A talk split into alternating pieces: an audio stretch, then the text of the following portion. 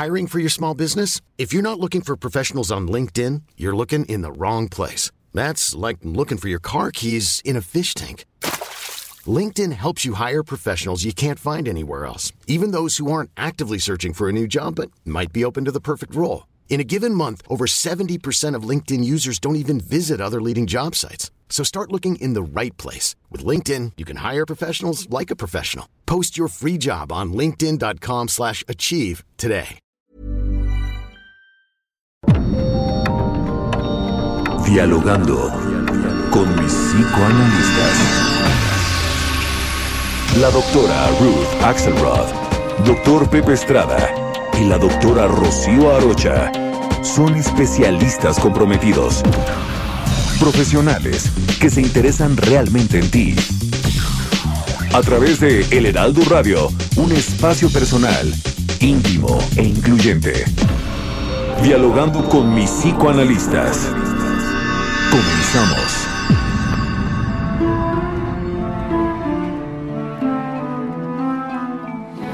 Never cared, never wanted, never sought to see what flaunted. So on purpose, so in my face, couldn't see beyond my own place. And it was so easy not to build what I could hold. But you taught me I could change whatever came within these shallow days.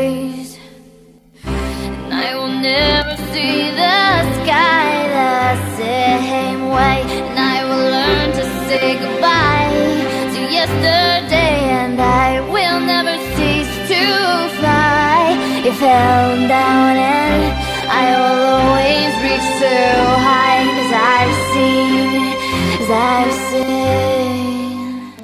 As the sun shines through, it away. Buenos días, buenos días. Estamos aquí en nuestro programa de cada sábado, nuestro programa favorito, dialogando con mis psicoanalistas. Soy Rocío Arocha y estoy junto a... Hola, buenos días, soy Ruth Axelrod y estoy muy contenta de que podamos platicar hoy con Rocío y con... Eh, un gusto, Pepe Estrada, es un placer estar con ustedes como cada sábado en este, su programa favorito de la radio, sin falta todos los sábados en la mañana y hoy con un tema a veces muy descuidado, a veces eh, poco comprendido, mi querida Rocío, y sin lugar a dudas muy fuerte, ¿no? Muy fuerte, muy fuerte. Estamos en Acapulco en el 92.1 de FM, en Brownsville 93.5 FHD4, la Ciudad de México 98.5 de FM, en Ciudad del Carmen 101.3 y 950 de AM, en Ciudad Juárez en el 1190 de AM, Coatzacoalcos 99.3 de FM, Culiacán muy, muy eh, bienvenidos todas las personas de Culiacán. Estamos estrenando en el 104.9 de FM. En Colima, en el 104.5 de FM. En el Estado de México, 540 de AM.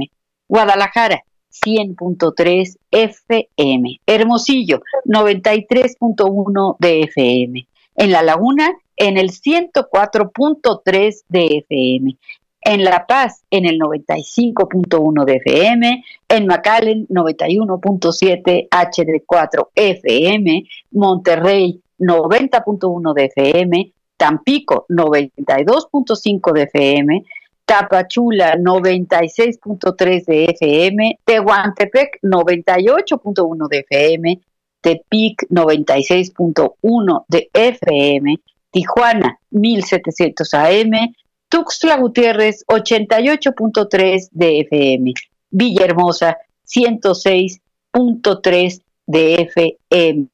Cada vez llegando a más lugares. Nuestro teléfono, nuestro teléfono en cabina para que nos hagan el favor de llamarnos es el 55 64 88 93 54. Lo repito, 55 64 88 93 54. Estamos muy contentos de estar con ustedes con un tema, sí, fuerte, un tema eh, difícil, pero eh, también un tema muy, muy importante. la depresión postparto. Comenzamos.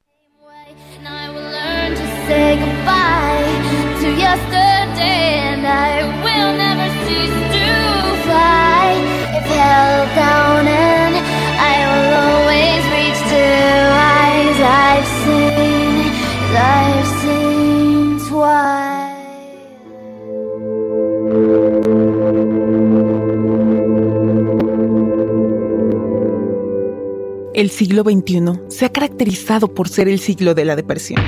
Así se le ha denominado por ser la depresión el sentimiento más común entre las personas que habitamos la Tierra. La depresión es una forma genérica de nombrar el estado de tristeza común. Sin embargo, es posible definir muchas formas e intensidades diferentes para poder reconocer y diagnosticar los diferentes episodios depresivos que puede sufrir cada persona durante su existencia. La depresión posparto es una experiencia que puede ocurrirle a cualquier mujer que ha decidido ejercer su maternidad. Saber identificarla y actuar a tiempo puede hacer la diferencia. Los síntomas más frecuentes son cambio de apetito, irritabilidad, pérdida de interés en el cuidado personal, tener pensamientos negativos hacia el bebé u otras personas, pérdida de energía, dificultad para concentrarse, sentimiento de culpa, sentimiento de inutilidad, ansiedad, problemas para conciliar el sueño, bajo deseo sexual, dificultad para cumplir actividades laborales o del hogar.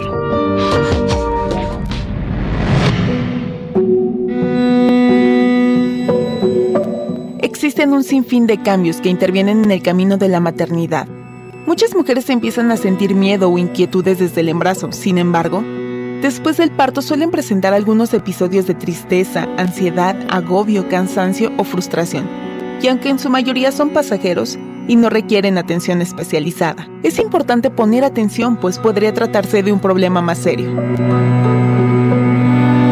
Se reconoce que entre 13 y 15% de las madres padecen depresión postparto. Nuestro país se ha quedado a la saga en cuanto a investigación y atención a la salud perinatal. Si bien todos los cambios durante el puerperio pueden generar inestabilidad emocional, el sentimiento de vacío por ya no tener al bebé en el útero dejan a la mamá con soledad y angustia. Además de que podría sentir temor de no tener todas las herramientas necesarias para ser la mejor madre del mundo. Entre las exigencias, la nueva experiencia y el reajuste de la nueva forma de vida, se suelen presentar desequilibrios emocionales, personales y familiares, aunado a mucha alegría por la llegada del nuevo bebé a la familia. Recuéstate en el diván y cuéntanos cómo viviste esta etapa. Iniciamos dialogando con mis psicoanalistas.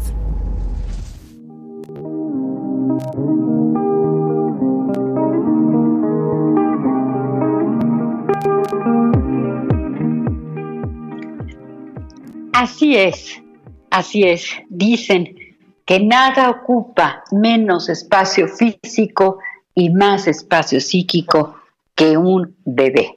Llega este bebé, tuvimos lo que se llaman las fantasías preconceptivas, es decir, desde antes de concebirlo ya estábamos pensando cómo quería que fuera este bebé, ¿verdad? Que si quería niño, que si quería niña, que si va a salir parecido a mí porque soy muy bonita o parecido a, mi pareja porque es el más guapo de todos, en fin, una que no que si va a ser ingeniero, que si va a ser doctor, que bueno, una cantidad de ideas, de imágenes, de pues sí, de fantasías alrededor de este bebé. Y nace tan tan esperado o a veces no tan esperada criatura.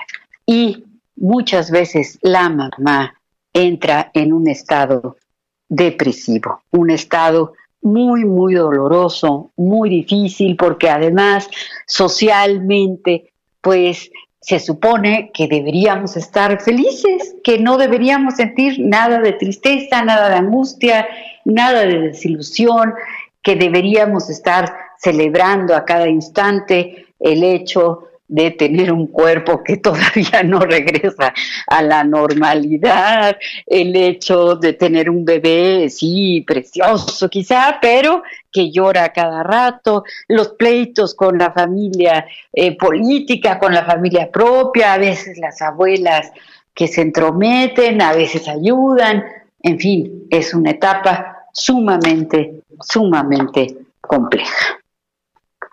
Ruth. Bueno, Rocío, eh, es, es, muy difícil ponerle palabras a este proceso natural del desarrollo de una mujer cuando hoy en día la maternidad ha dejado de ser una obligación no para todas las mujeres, pero para un sector que puede tener ya control sobre la natalidad y sobre partes de la sociedad que están de acuerdo en que la maternidad sea una elección y no una obligación. Sin embargo, en esta circunstancia, eh, hablar de depresión postpartum es muy controversia, mucha controversia, porque si por un lado deseamos tener un bebé y el bebé llega y llega a término y llega bien y la mamá está bien, uno se preguntaría, ¿y qué, qué, qué, cuál sería la lógica de que hubiera una circunstancia en donde por haber tenido un proyecto, lograr el proyecto, la mamá presente los primeros cinco o diez días de forma casi natural, algo que le llamamos baby blue, ¿no? Que es esta eh, digamos, este momento de cuestionamiento, este momento de impacto por la nueva experiencia tan importante, tan valiosa, pero que simultáneamente va a cuestionar a la mamá en lo que ha venido haciendo hasta el momento que lo ha venido haciendo. O sea, cuando nace un bebé, cuando nace otro bebé, es decir, el baby blue se puede presentar con cualquiera de los bebés que uno tenga el primero, el segundo, el tercero. No, no hay eh, evidencia de que solamente si te va a dar una depresión postpartum que no es lo mismo que baby blue. Quisiera como diferenciar el ejercicio del que casi ninguna de nosotras se puede escapar, que es el ejercicio de reacomodo hormonal después de los 5 o 7 días del nacimiento. El cuerpo tiene que comenzar de nuevo a la estructura de acomodamiento de sus hormonas y eso genera momentos eh, de reajuste que se sienten como depresión llamado baby blue, que son transitorios, que se quitan en un momento dado muy rápido, que se entienden y si se va a lactar, bueno, también hay más hormonas. Entonces, diferenciar entre este proceso natural llamado baby blue, bueno, en español esta, esta depresión transitoria que se tiene siempre al cambio hormonal, de un proceso ya un poquito más preocupante, en donde la idea sería que los familiares que están cerca de la nueva mamá y la nueva mamá, el papá también,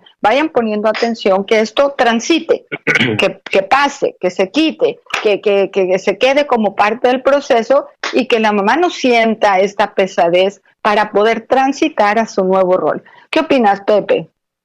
Sí, sin lugar a dudas, mi querida Ruth, creo que es muy importante tener como de entrada la información, mira, porque como mencionaba ahorita Rocío en, eh, hace unos momentos, eh, la maternidad aquí en México es algo prácticamente sagrado y entonces existen muchísimos prejuicios en relación a la misma.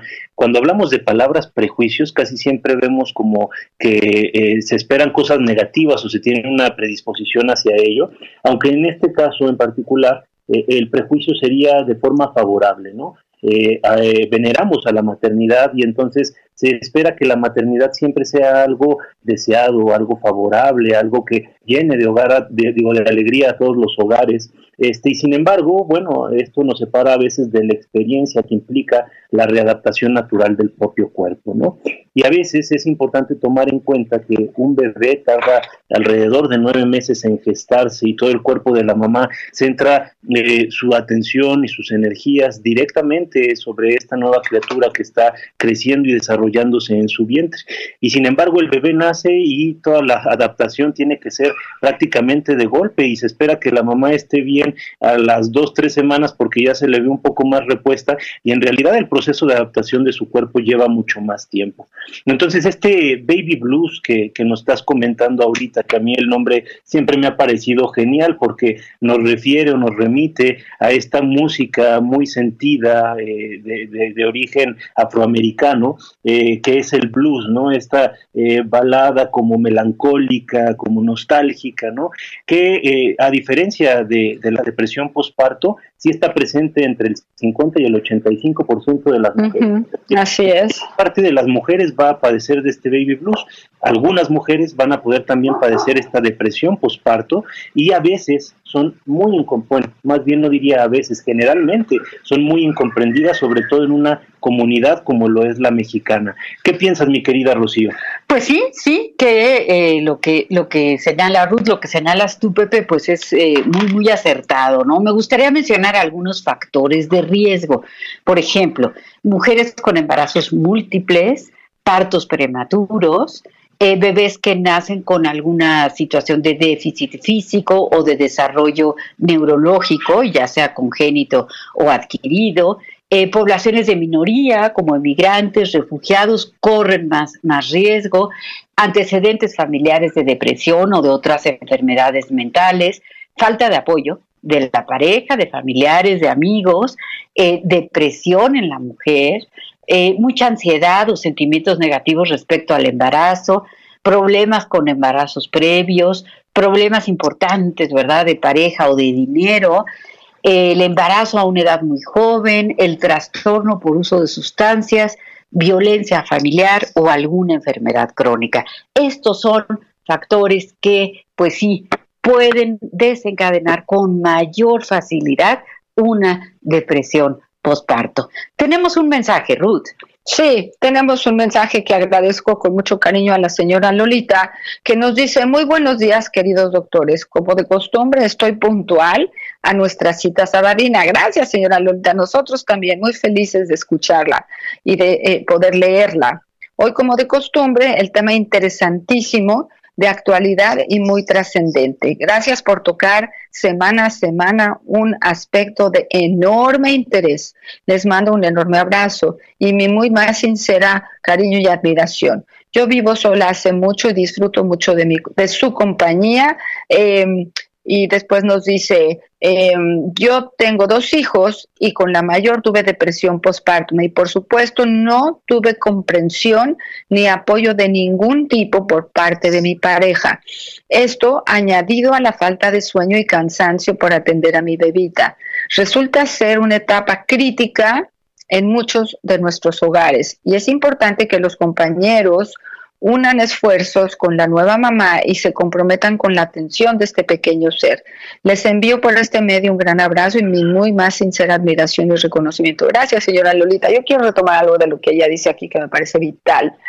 La mamá va a tener que pasar por este proceso de forma natural, ¿no? Y si tiene un poquito de dificultades, a lo mejor se pone más duro el asunto creo que eh, si nosotros logramos con este programa que aunque sea un papá o una tía o una hermana, este, estando cerca de alguien que va a tener un bebé o que tiene un bebé en los primeros eh, momentos de vida, esté atento a que es muy probable que aparezcan momentos de depresión y poco probable pero preocupante que no se vaya a, despertar la depresión después de la presencia del bebé, va a valer mucho la pena que sigamos hablando de esto. Cuando el grupo está atento, cuando la gente de alrededor puede notar y platicar con la mamá que está aprendiendo a cuidar este bebé, que requiere 24 horas tener un bebé, es muy intenso, es muy bonito, pero es muy intenso. Es decir, quiero hablar de la parte fácil, pero quiero hablar también de la parte difícil de la maternidad, de la que generalmente no hablamos. Tener un bebé es difícil, es padrísimo, pero es muy difícil. Entonces, cuando los de alrededor están cerca y ponen atención a los cambios emocionales de la mamá, pueden ayudarla a que transite por esto de una forma más acompañada. Esto va hacia los papás. Y bueno, después tengo un mensaje de un varón, pero después de que Pepe nos diga algunas ideas al respecto de esto. Sí, no, mira, por supuesto, Ruth, ahorita eh, agradeciendo este, la, compañía eh, tan cálida que siempre nos brinda eh, la señora Lolita, escuchándonos todos los sábados. Este, fíjate que yo estaba pensando que este caso que nos platica es, es el caso de muchas mujeres que además, debido a la falta de información, mi querida Ruth, mi querida Rocío, nunca se dan cuenta de lo que padecieron. Es decir, muchas de estas depresiones postparto en realidad se pueden llegar a convertir en una depresión grave, severa, acentuada y en otros en otros muchos casos gracias a la suerte y a el apoyo de algún este familiar de alguna amistad vamos de algún grupo sólido de, de, apoyo eh, bueno se logran estabilizar con el tiempo y eh, pasa como algo desapercibido después de muchos años, tal vez con eh, la información de alguna amiga, con la plática en algún lugar, este, se llegan a dar cuenta de lo que padecieron y en realidad este, este caso de depresión se puede convertir en algo muy grave. Ahorita mencionábamos la depresión este, ahora sí que mayor, pero también puede haber eh, episodios psicóticos este, que pueden llevar a, tragedias, ¿no? Entonces, creo que sí es muy importante que estemos al pendiente de nuestras eh, madres nuevas, de, de, las mamás que recién acaban de dar a luz, para poderles brindar el apoyo que necesitan, la contención que necesitan y sobre todo entender que la maternidad no es algo que es único de las mujeres. Para que haya una maternidad adecuada, necesitamos a los padres, necesitamos a los miembros de la familia que proporcionen contención, apoyo, respaldo, sustento, para que esta madre pueda hacerse cargo de su bebé al mismo tiempo que de ella misma. Y sobre todo también recalcar que los padres también pueden ejercer estas funciones maternas. Mi querida Rocío. Así es, Pepe, qué bueno que señalas esto de los episodios psicóticos porque me parece muy, muy importante eh, marcar una diferencia entre la depresión posparto y una psicosis posparto, porque en la psicosis pues sí se pueden incluir alucinaciones, puede ser que se escuchen voces, que se vean cosas que no existen, puede haber pensamientos paranoicos, puede haber un insomnio grave, eh, comportamientos extraños y también, también ideas irracionales sobre el bebé. Puede ser que haya un deseo de lastimar al bebé o a uno mismo y puede ser sumamente grave. Si estos síntomas aparecen, sí es muy importante recibir atención médica de inmediato, ¿no? Y saber distinguir de una psicosis que es mucho más rara, por supuesto, ¿no?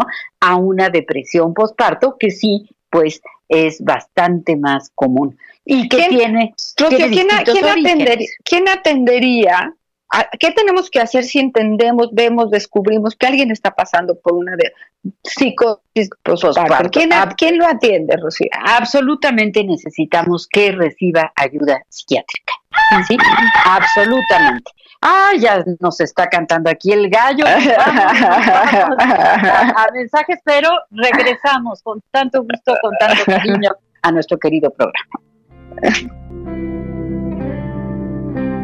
Hoy es un día de esos que saben a platos sedientos de sal.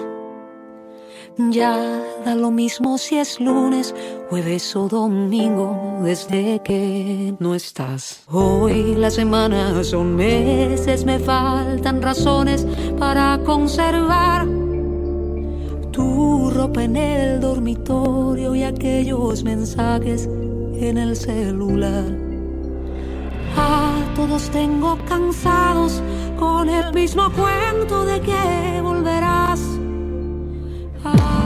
Los doctores Ruth Axelrod, doctor Pepe Estrada y la doctora Rocío Arocha continúan en un momento en Dialogando con mis psicoanalistas. Heraldo Radio, la HCL se comparte, se ve y ahora también se escucha. Esto es Dialogando con mis psicoanalistas. Estamos de regreso.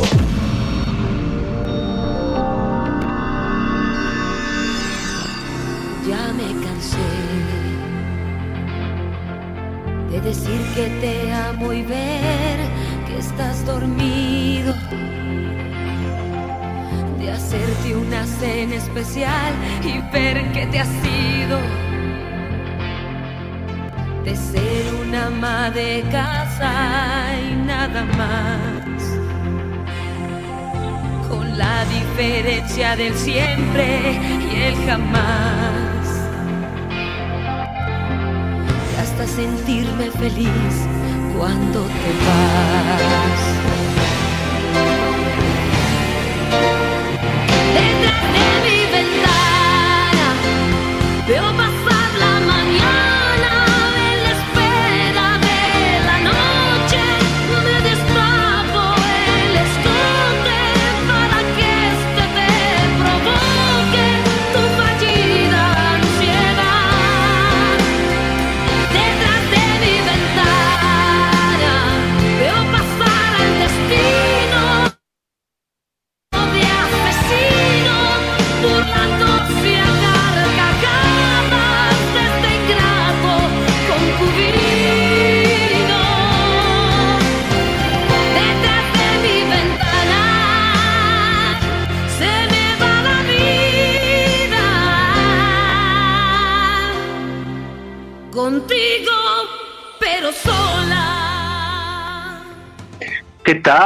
Estamos de vuelta a través de El Heraldo Radio.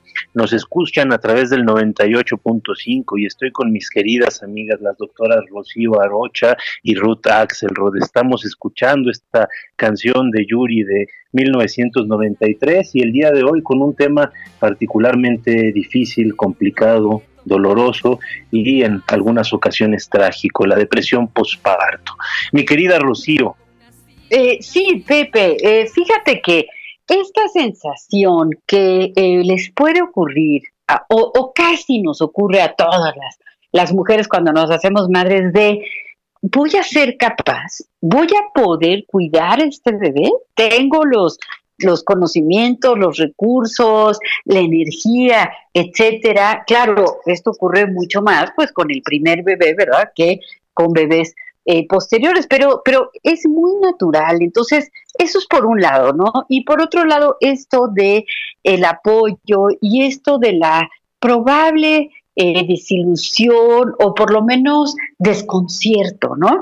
Porque lo que uno se imagina a lo que es la realidad, pues difiere, difiere, como ocurre, bueno, cuando uno se casa, ¿no? Y entonces parece que, que voy a estar este, feliz todos los días y luego pues dice uno, híjole, no estaba tan padre, ¿no? O cuando entramos a un trabajo, o cuando entramos a estudiar algo, es decir, muchas veces eh, por ahí, por ahí se dice, ¿no? Quien siembra expectativas, pues cosecha frustraciones. Entonces, muchas veces tenemos grandes expectativas y la realidad, pues suele ser a veces. Creo que tenemos una llamada. Ah, no, pues adelante, adelante. ¿Qué tal? Buenos días.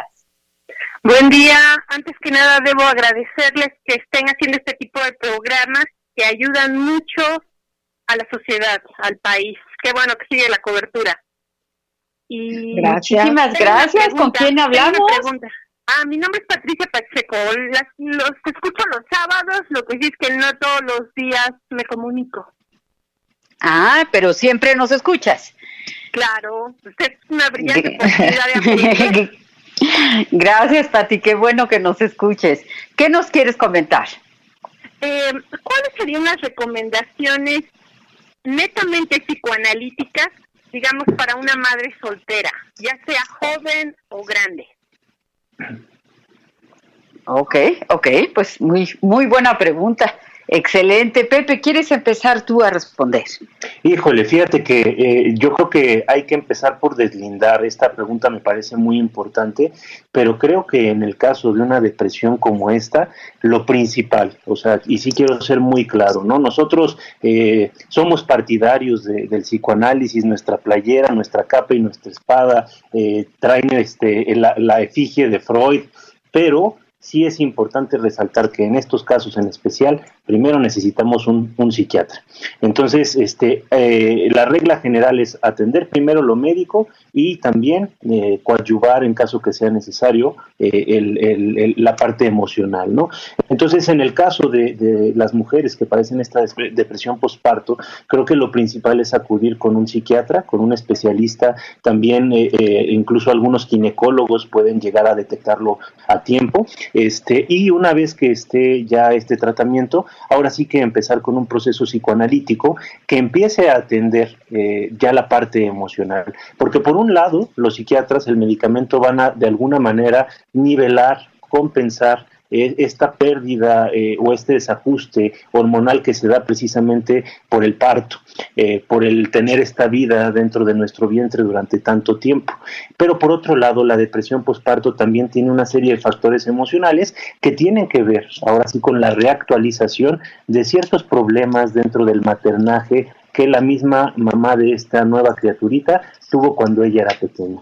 Entonces creo que eh, lo, más importante es eh, desde el psicoanálisis validar el, dolor, validar la experiencia dolorosa que está pasando esta mujer y sobre todo proporcionar un apoyo y una contención que eh, en casa puede estar faltando. No sé qué piensas tú, mi querida Ruth. Bueno, agradezco a Patricia y la llamada y claro que desde el orden psicoanalítico y desde la posibilidad de comprender qué le está sucediendo a la nueva mamá que está pasando por una etapa de transición, ¿sí? Hay que tener un poco de compasión en, el sentido de, bueno, la está pasando mal, porque tenemos la tendencia a decir, pero ¿cómo? No entiendo cómo puedes sentirte así, se supone que este es el momento más feliz de tu vida. Bueno, como psicoanalista te sugiero que no se lo digas así a la pobre este, mujer que está, no, no pobre, a esa mujer que está en una transición que requiere de apoyo y de entender un poco sus identificaciones primarias. Quizá esto sí sería la comprensión psicoanalítica de un proceso en donde en equipo esta chica, esta mamá, esta familia va a salir mejor. Y entender que en este eh, movimiento que hablaba Pepe y Rocío sobre la idealización de la maternidad, la idealización de la familia, aparece un factor de realidad que desidealiza, pero no al bebé. No es que la mamá quiera más o menos al bebé, eso se mantiene estable.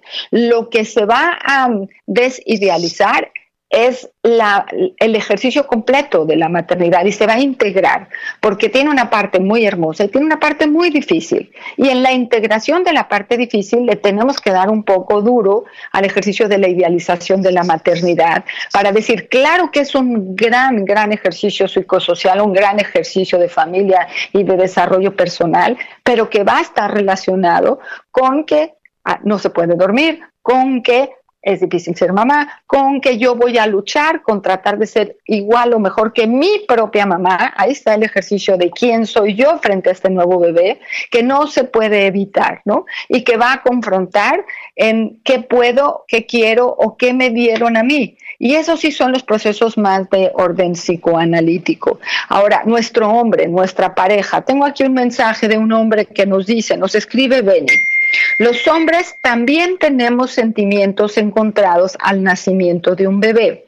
Sabremos cuidar a nuestro bebé, dice Benny como varón, tendremos los recursos económicos para darle una buena vida, ya no tendré tiempo de mis actividades lúdicas, seré buen papá, no seré buen papá, seré buen esposo, seré buen mal esposo, me hará igual caso mi esposa ante la llegada del bebé o me va a dejar de lado. Existe una depresión postpartum también en los hombres, no sé si se puede llamar exacto así, pero hay un evidente una reflexión en la pareja también. Y si es que la esposa va a tener la posibilidad de atenderse o no, va a ser el esposo que también va a acompañarla por este proceso, el esposo, la pareja, quien esté cerca de ella y tolere este primer año de vida del bebé y primer año de vida del vínculo, de, los patrones de crianza que se van a ir estableciendo y que son tan importantes para el futuro.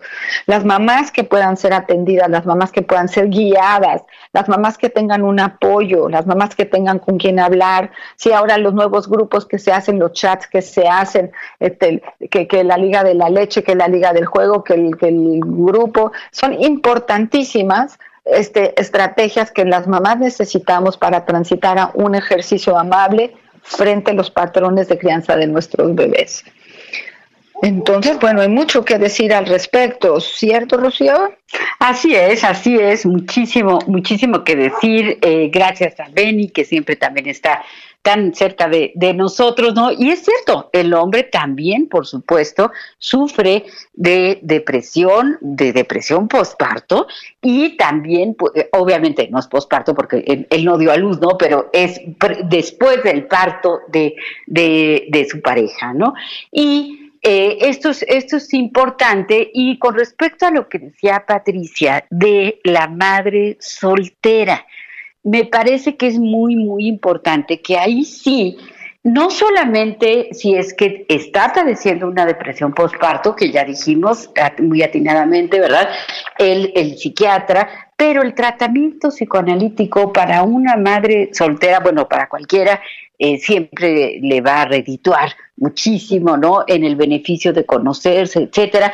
Pero en una madre soltera puede ser bien, bien fundamental para ayudarla, para ayudarla a ubicarse, para ubicar su papel frente al mundo, porque lamentablemente no en todas las las sociedades, pero sí en muchas, se sufre una cierta eh, discriminación, ¿verdad? Un, un, cierto estigma hacia la madre soltera y entonces poder revisar todo esto que pasa adentro de ella puede ser de un gran, gran, gran ayuda, gran beneficio. ¿O no, Pepe? Sin lugar a dudas, sin lugar a dudas. Y fíjate que yo quisiera retomar un poquito este tema que, que, trae a colación Benny, ¿no? Porque en muchas ocasiones este, no tomamos en cuenta eh, todo el impacto que esto puede también tener en la, en la figura del hombre, ¿no? En la figura del papá, de la pareja de esta mujer que acaba de, dar a luz. Y la verdad es que hay muchas implicaciones este, alrededor, no solo de el parto, sino de todo el embarazo, ¿no?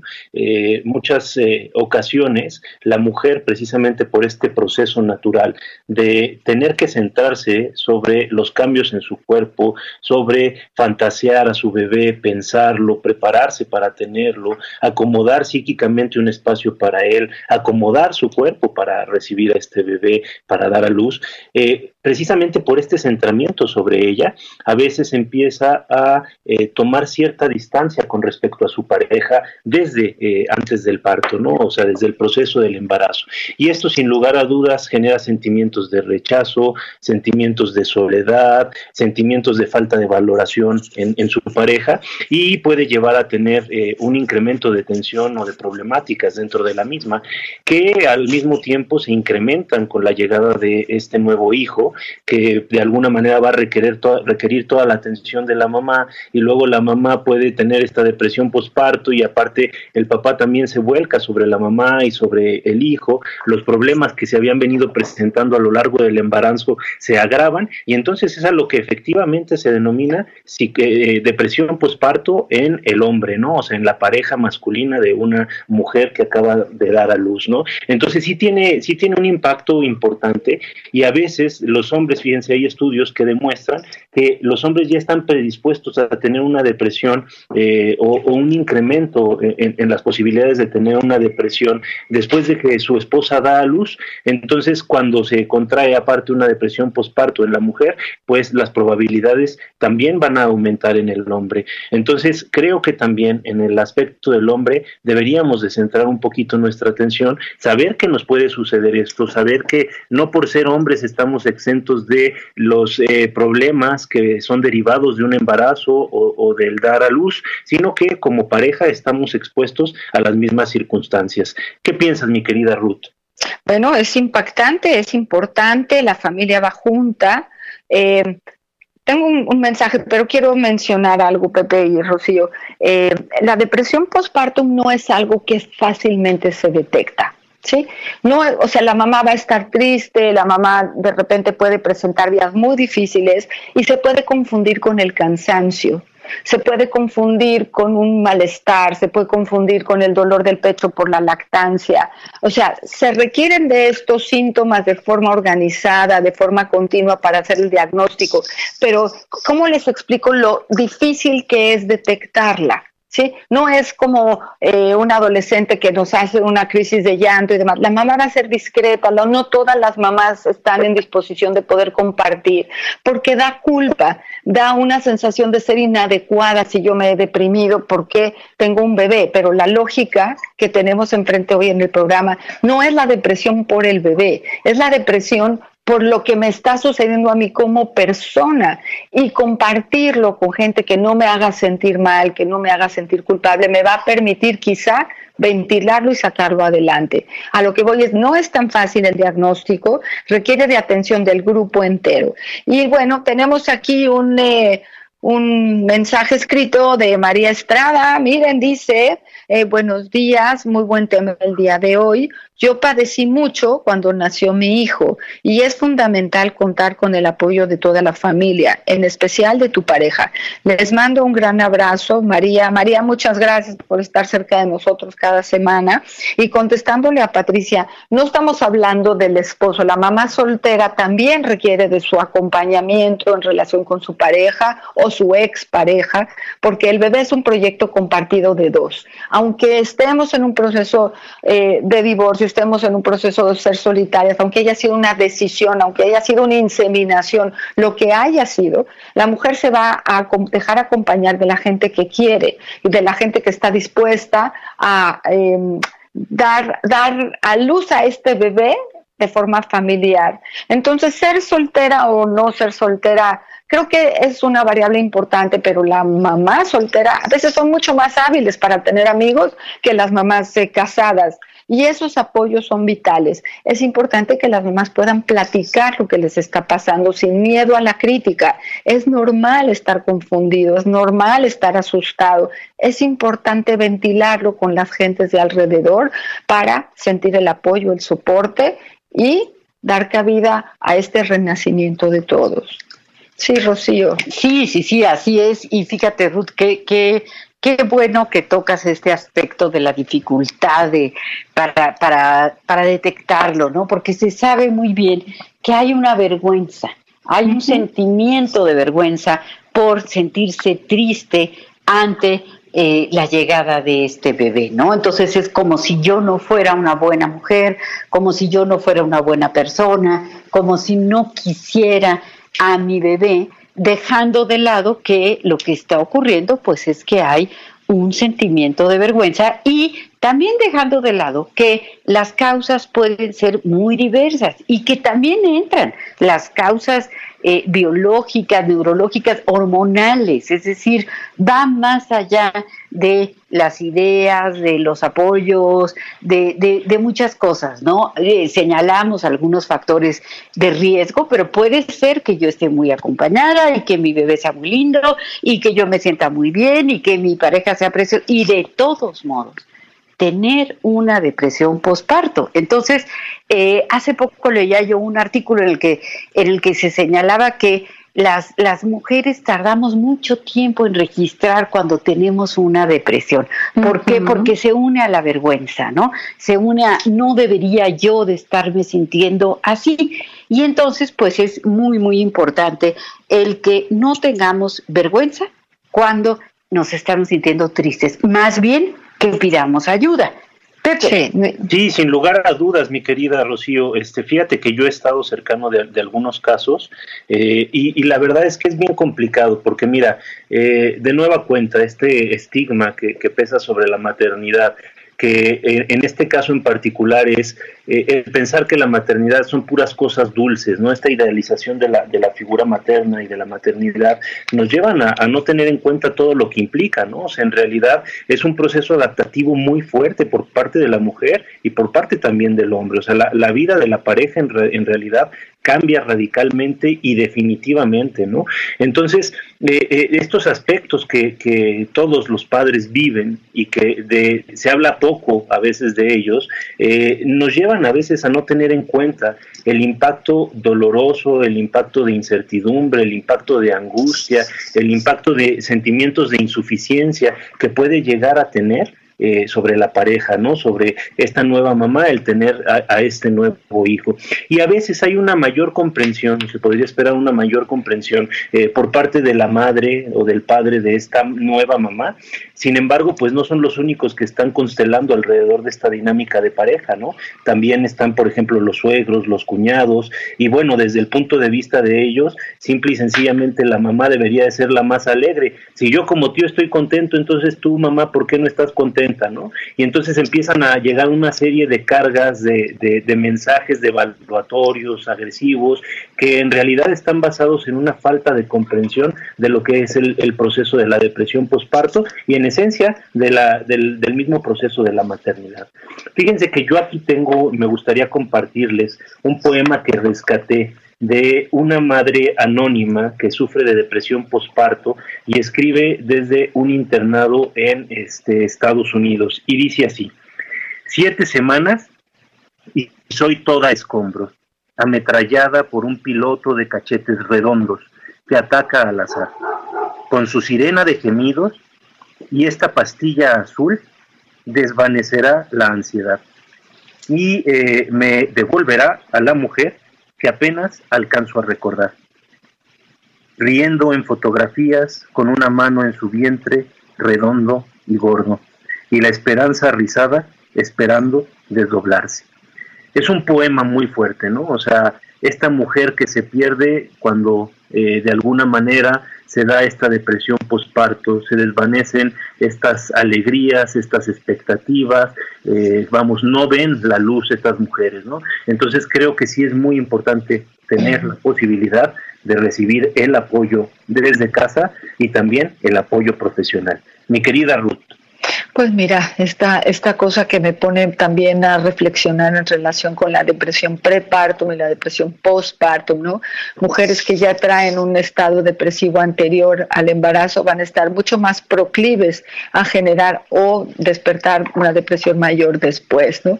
Y, la mm, sensación de que eh, la mamá tendría que hacerlo sola ¿Por qué una mamá tendría, una nueva mamá, una segunda mamá, tendría que tener la habilidad para salir sola si además tiene encima la responsabilidad de la crianza, ¿no? Y esto que se les dice apenas, hay tantas mujeres que no pueden tener bebés, eres tan afortunada de tener a tu bebé, ¿por qué estás triste, ¿no?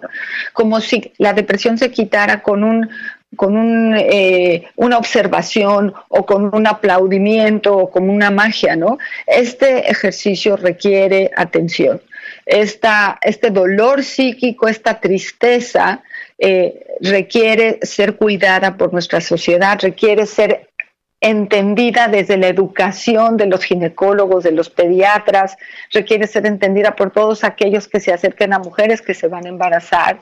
Hay que educar a nuestras mujeres para que cuando esto aparezca sea breve, sea corto y se atienda bien.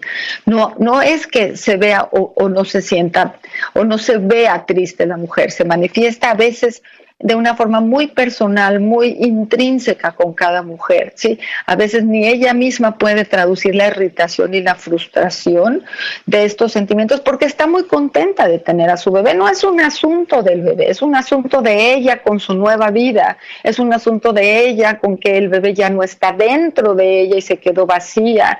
Es un asunto que tiene que ver con la subjetividad de un nuevo cuerpo que está cambiando, porque la ropa ya no te queda. No es que estés enojada o triste por tener a tu bebé, es que tú te tienes que adaptar a esta nueva transición de todo lo que implica para ti como persona. Y entonces quizá visto así te puedes sentir un poco menos de culpa, ¿no? Y puede convertirse en una posibilidad de eh, expresión con los de afuera, ¿no? las identificaciones que uno tiene con su propia mamá. Qué importante, ¿no? ¿Cómo yo voy a tratar de ser mamá o mejor mamá de lo que yo recuerdo que mi mamá fue conmigo o mi abuela, ¿no? Se mueven mucho. ¿Quién soy yo? ¿Por qué llora el bebé? Eh, porque nos tenemos que ir. Muchísimas gracias a Yasmín Hernández, nuestra productora, a Kike Hernández en los controles. Eh, soy Rocío Arocha, me despido. Hasta luego a todos. Bye, Un Pepe, soy Ruth Axelrod. Un placer estar con ustedes, chicas, y con nuestro querido auditorio. Les mandamos un fuerte abrazo. Feliz fin de semana largo. Poco tiempo después tuve un nuevo temor. Mi cuerpo cambió con una revolución. Me cansé de esperar lo que llega cada mes. Fue cuando comprendí que algo crece. Dialogando con mis psicoanalistas. Un diálogo personal, íntimo e incluyente. Por El Heraldo Radio.